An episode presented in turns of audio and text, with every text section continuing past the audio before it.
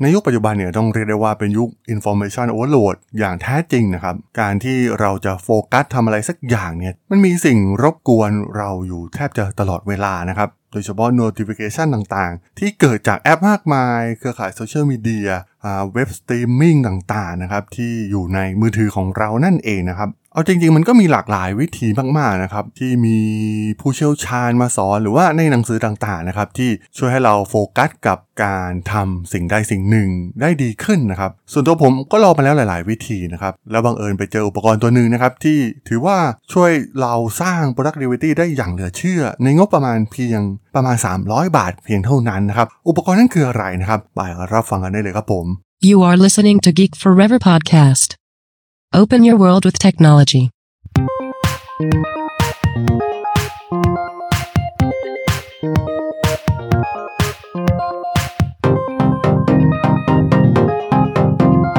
This is Geek Life. Better life for more happiness and success. สวัสดีครับ ผมดนทลาดนจากดดนบล็อกนะครับ และนี่คือรายการ Geek Fly นะครับ วันนี้จะมาคุยถึงแกจ g ตตัวหนึ่งนะครับ ที่ผมเองเนี่ยได้ลองนำมาใช้นะครับ แล้วก็เออมันพบว่ามันช่วยสร้าง productivity ได้ดีมาก ๆ นะครับ โดยเฉพาะในยุคปัจจุบันเนี่ยโอ้โห มันมีแอปมากมายนะครับ รวมถึงบริการสตรีมมิ่งเครือข่ายโซเชียลมีเดียต่างๆนะครับโอ้โหรบกวนเราเป็นอย่างมาก มี notification อยู่แทบจะตลอดทั้งวันนะครับ ผมคิดว่าในหลาย ๆ องค์กรรวมถึงพฤติกรรมส่วนบุคคลเนี่ยก็น่าจะประสบพบเจอกับปัญหาเหล่านี้นะครับ ที่พนักงานเองเนี่ยไม่มีสมาธิกับการทำงานนะครับ มีอะไรมารบกวนจิตใจอยู่ตลอดเวลานะครับทำให้รู้สึกว่างานมันเสร็จช้าลงไป หรือว่าการที่จะโฟกัสทำในสิ่งใดสิ่งหนึ่งเนี่ยมันเป็นเรื่องที่ยากมาก ๆ นะครับในยุคปัจจุบัน แน่นอนว่าการแบ่งเวลาแบบ time boxing เองเนี่ยก็เป็นวิธีหนึ่งนะครับที่หลาย ๆ คนน่าจะ ได้ลองใช้กันมาบ้างนนะครับ หรืออาจจะใช้เทคนิคของ Pomodoro เทคนิคนะครับที่จะมีการกำหนดเวลาทำงานออกเป็นช่วงๆนะครับ ซึ่งอาจจะแบ่งเป็นช่วงเวลาประมาณ 25 นาที พัก 5 นาที แล้วก็ทำวนไปเรื่อยๆนะครับประมาณ 4 รอบ ก่อนที่จะมีการพักยาวราวๆ 15 ถึง 30 นาทีนะครับ ซึ่งหลายๆ วิธีนี้เนี่ยมันก็ดูเหมือนว่ามันไม่น่าจะเป็นเรื่องยากที่จะทำนะครับ แต่พอลงมือทำจริงๆเนี่ยมันไม่ใช่เรื่องง่ายนะครับ มันต้องโฟกัสกับมันเป็นอย่างมากนะครับ ตัวอย่างเช่น เมื่อก่อนเนี่ยผมก็พยายามใช้วิธีเหล่านี้นะครับกับอุปกรณ์อย่างมือถือมาคอยจับเวลานับถอยหลังนะครับ ซึ่งสุดท้ายการใช้มือถือ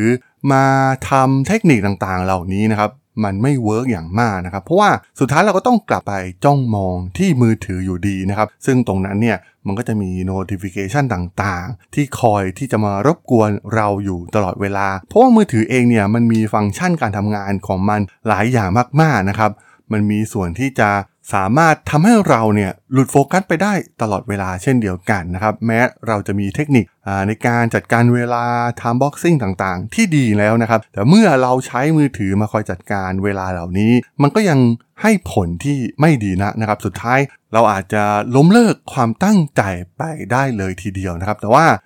สิ่งที่ผมไปพบเจอมาก็คืออุปกรณ์ตัวหนึ่งเป็นนาฬิกาจับเวลาดิจิตอลของเสี่ยวมี่นะครับ มันราคาประมาณ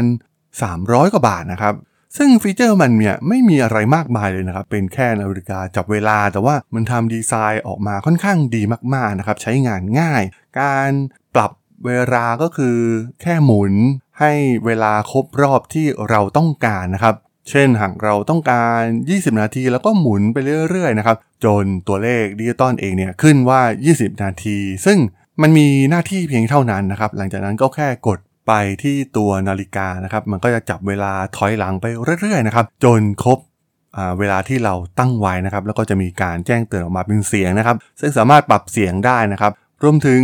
สิ่งที่ดีของมันก็คือมันมีแถบแม่เหล็กที่สามารถนำมาติด ส่วนตัวผมเองเนี่ยก็เอามาติดที่เคสของตัวเดสก์ท็อปนะครับ ซึ่งมันเป็นโลหะที่สามารถที่จะติดกับตัวนาฬิกาดิจิตอลเหล่านี้ได้อยู่แล้วนะครับ ก็ทำให้สามารถหมุนได้ง่ายๆนะครับ แล้วก็มันดู effective มากๆนะครับ ซึ่งทำไมมันแตกต่างจากการที่เราใช้สิ่งอื่นๆ เช่น ใช้มือถือในการจับเวลานะครับ เพราะว่าตัวนาฬิกาดิจิตอลเหล่านี้นะครับความจริงเนี่ยฟีเจอร์มันเอาไว้ใช้สำหรับการตั้งเวลาในการทำอาหารต่างๆซะมากกว่านะครับ แต่ว่าเราสามารถนำมาประยุกต์ใช้ในการจัดการ time boxing ของเราได้นะครับ แล้วก็มันค่อนข้างมีประสิทธิภาพที่สูงมากๆ เพราะอะไรนะครับ เพราะว่า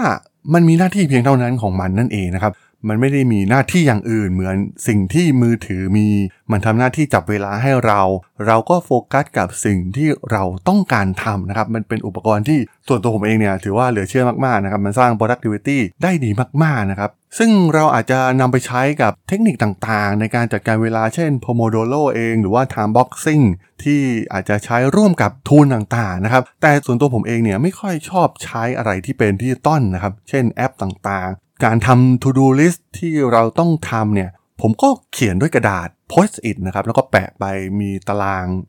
ว่า to do list ทำอะไรอะไรเสร็จไปแล้ว ซึ่ง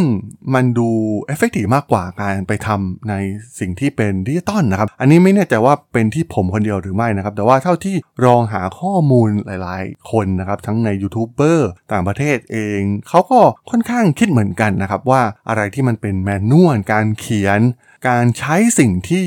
มันทำหน้าที่ของมันจริงๆเนี่ยมันจะ effective กว่ามากๆนะครับซึ่งอันนี้ก็ต้องบอกว่าแล้วแต่คนเลยนะครับ เพราะว่าบางคนเนี่ยอาจจะถนัดไปทางดิจิตอลมากกว่านะครับ ชอบเขียนโน้ต ชอบทำ to do list ผ่านแอปต่างๆ ซึ่งตอนนี้เนี่ยมันมีแอปมากมายนะครับ ที่สามารถใช้แล้วก็ให้เราค้นหาได้ในภายหลังได้ง่ายกว่าการทำแบบ manual ที่ต้องมานั่งเขียนผ่านกระดาษพวก Post-it นะครับซึ่งมันก็มีข้อดีข้อเสียของมันคนละแบบนะครับ แต่สุดท้ายเองเนี่ยก็แล้วแต่ว่าใครถนัดแบบไหนซะมากกว่า ส่วนของเวลาที่แบ่งเป็น time boxing เวลาพักเวลาโฟกัสกับงานเนี่ยผมว่ามันไม่สามารถที่จะระบุได้เป็นรายคนนะครับ บางครั้งเนี่ยเทคนิคที่ตามตำราอาจจะมีการระบุไว้ เช่น Pomodoro เนี่ยก็แนะนำประมาณ 25 นาทีพัก 5 นาทีนะครับ ซึ่งตรงนี้ผมว่ามันแล้วแต่คนนะครับ บางคนเนี่ยโฟกัสกับงานได้ไม่นานนะครับ ส่วนตัวผมเองเนี่ยก็ลองมาหลายช่วงเวลานะครับไล่มาตั้งแต่ 15 นาที 20 นาที 25 นาที ครึ่งชั่วโมงนะครับแล้วก็ลองวัดผลดูว่าแบบไหนเนี่ยเราสามารถที่จะโฟกัสกับมันได้อย่างแท้จริงมากที่สุดนะครับ ซึ่งส่วนตัวผมเองเนี่ยจะสร้าง productivity ได้สูงสุดประมาณอยู่ที่ 20 นาทีเพียงเท่านั้นนะครับ ซึ่งหลังจากเกิน 20นาทีไปเนี่ยงานก็จะเริ่มเละแล้วนะครับ มันก็แล้วแต่วัยด้วยนะครับ ซึ่งหากเราเป็นคนเจนหนึ่งอย่างผมคนเจน Y เนี่ยก็อาจจะใช้ประมาณ 20ถึง25 นาทีได้ แต่ว่าถ้าเป็นคนเจนใหม่ๆนะครับ เช่นเจน C เจนมิเลเนียมเองเนี่ยผมว่าเวลาในการโฟกัสของพวกเขาเนี่ยไม่เหมือนกับคนเจนอื่นๆนะครับเขาอาจจะสามารถโฟกัสในการทำอะไรบางอย่างได้น้อยกว่าอาจจะ 10 หรือ 15 นาทีด้วยซ้ำนะครับ ที่จะสามารถโฟกัสในการทำงานกับสิ่งใดสิ่งหนึ่งได้ ในระยะเวลาที่ไม่ทำให้หลุดโฟกัสไป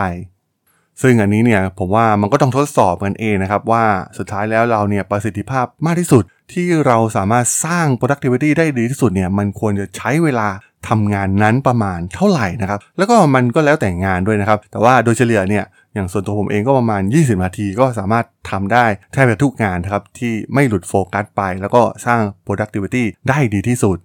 ส่วนอุปกรณ์เนี่ยอย่างที่กล่าวไปนะครับมันอาจจะเป็นแค่กิมมิคนะครับแต่ว่า เมื่อลองมาใช้จริงเนี่ยพบว่ามันก็มีประสิทธิภาพได้อย่างเหลือเชื่อมากๆนะครับก่อนหน้านี้อย่างที่กล่าวไปว่าใช้มือถือมันก็ไม่ค่อย work เท่าไหร่นะครับสุดท้ายเราอาจจะเลิกล้มความตั้งใจในการทำ time boxing เหล่านี้ไป แต่ว่าการได้อุปกรณ์ที่มีหน้าที่ของมันนะครับทำหน้าที่ของมันแค่นั้นเนี่ยสุดท้ายแล้วเนี่ยมันอาจจะช่วยเหลือเราให้สามารถสร้าง productivity ได้สูงสุด โดยที่ไม่ได้ใช้งบประมาณมากมายมหาศาลเลยนะครับสำหรับนาฬิกาเสี่ยวมี่ดิจิตอลตัวนี้ ถ้าใครสนใจเนี่ยผมก็จะใส่ลิงก์ไว้นะครับ ตัวสินค้าตัวนี้ไว้ที่ description ของ podcast EP นี้นะครับ ก็ลองไปสั่งซื้อมาลองใช้กันได้นะครับ ราคาประมาณ 300 กว่าบาท 300 ต้นๆนนะครับ แต่ประสิทธิภาพของมันเนี่ยส่วนตัวผมต้องบอกว่าเหลือเชื่อมากๆนะครับ ก็สามารถนำไปทดลองใช้กันได้เลยนะครับผม สำหรับรายการ Geek Life ใน EP นี้เนี่ยผมก็ต้องขอจบไว้เพียงเท่านี้ก่อนนะครับสำหรับเพื่อนๆที่สนใจเรื่องราวทางธุรกิจเทคโนโลยีและวิทยาศาสตร์ใหม่ๆที่มีความน่าสนใจก็สามารถติดตามมาได้นะครับ ทางช่อง Geek Flower Podcast ตอนนี้ก็มีอยู่ในแพลตฟอร์มหลักๆ ทั้ง Podbean Apple Podcast Google Podcast Spotify YouTube แล้วก็จะมีการอัปโหลดลงแพลตฟอร์ม Blockdit ในทุกๆ ตอนอยู่แล้วด้วยนะครับ ถ้ายังไงก็ ฝากกด Follow ฝากกด Subscribe กันด้วยนะครับ แล้วก็ยังมีช่องทางหนึ่งในส่วนของ Line แอดที่ a t r a d o n t h a r a d h o l สามารถ add เข้ามาพูดคุยกันได้นะครับ ผมก็จะส่งสาระดีๆ พอดแคสต์ดีๆ ให้ท่านเป็นประจำอยู่แล้วด้วยนะครับ ถ้าอย่างไงก็ฝากติดตามทางช่องทางต่างๆ กันด้วยนะครับสำหรับใน EP นี้เนี่ยผมต้องขอลากันไปก่อนนะครับ เจอกันใหม่ใน EP หน้านะครับผม สวัสดีครับ